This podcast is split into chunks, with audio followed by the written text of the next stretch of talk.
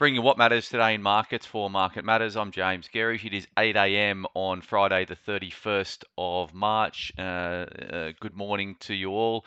Solid session over in the US market. Banks were the only sector to really struggle overnight, but the broader space, broader market led by tech and real estate was higher. So the Dow put on 141 points, 0.43 of 1%. The S&P put on 0.57 of percent. And the NASDAQ was up 0.91%. Bond markets were again a lot more subdued than we've seen in recent times. So the US 10-year yield was down 1.5 basis points at 3.54%, and US 2-year yield was up 2 basis points at 4.11%. So obviously that volatility in the bond market is subsiding a little bit, and that's prompting some support into the equity space.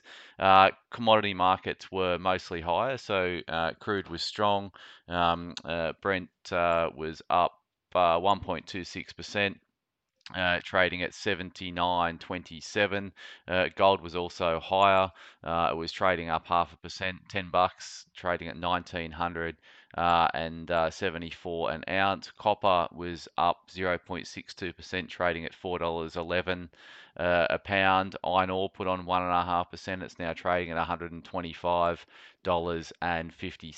It's been a bit of a volatile week for iron ore, but it's up overall, so it's up 1.62% over the last week. In terms of the ETFs, or coal prices were marginally higher, and the active contract ticked back up through 200 a ton, so it's trading at 201.25. The active contract is the July contract, 0.47% overnight. Looking at the ETFs that we track overseas to get a sense of how the commodity sectors will trade locally. So the lithium ETF was up 0.27%. The copper ETF was the big mover, up 2.05%. And the uranium ETF put on 1.84%. Uranium stocks have been really strong in the last week or so. We held a uranium conference at Shaw and Partners earlier in the week, a really well-attended conference, and some positive flows coming on the back of that.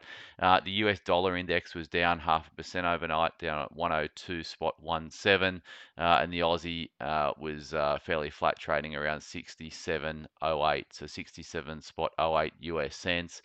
Commodities were strong over in the US market, so BHP's pricing was up 3.45% over in the US, so that bodes very well for the commodity companies on the ASX today, and that's underpinning the SPI futures, which are trading higher by 38 points. That's 0.53 of 1%. The market is tipped to open up around 0.5% this morning. In terms of economic data due out today, we've got a bit of private sector credit data at 11:30 a.m. today, but nothing else of substance aside from that. No earnings on the ticket. And in terms of broker moves today, so we've got HMC Capital raised to reduce at CLSA, 381 price target. Mincor cut to underweight at Jarden Securities, 140 price target. And NIB, which is NHF, raised to overweight at Jarden Securities and 750 price target.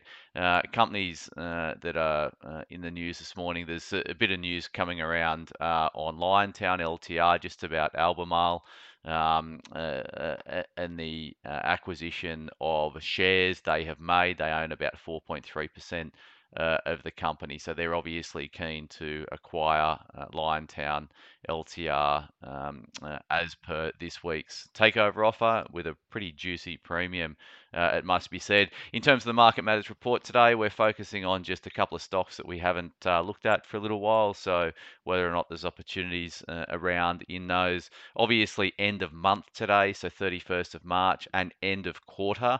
So a positive one to end, but there'll be some book squaring, etc. It's been a really strong performance period for the Market Matters portfolios. So as always, we'll have performance statistics out for you next this week for Market Matters Invest investors. We'll have those Market Matters Invest monthly reports out in the next week to 10 days. So keep an eye out for that. But performance right across the MM suite of portfolios has been strong. So thanks for your continued support and all those new investors who have put money into the Market Matters Invest platform. Have a great trading day. Thanks for starting it with Market Matters.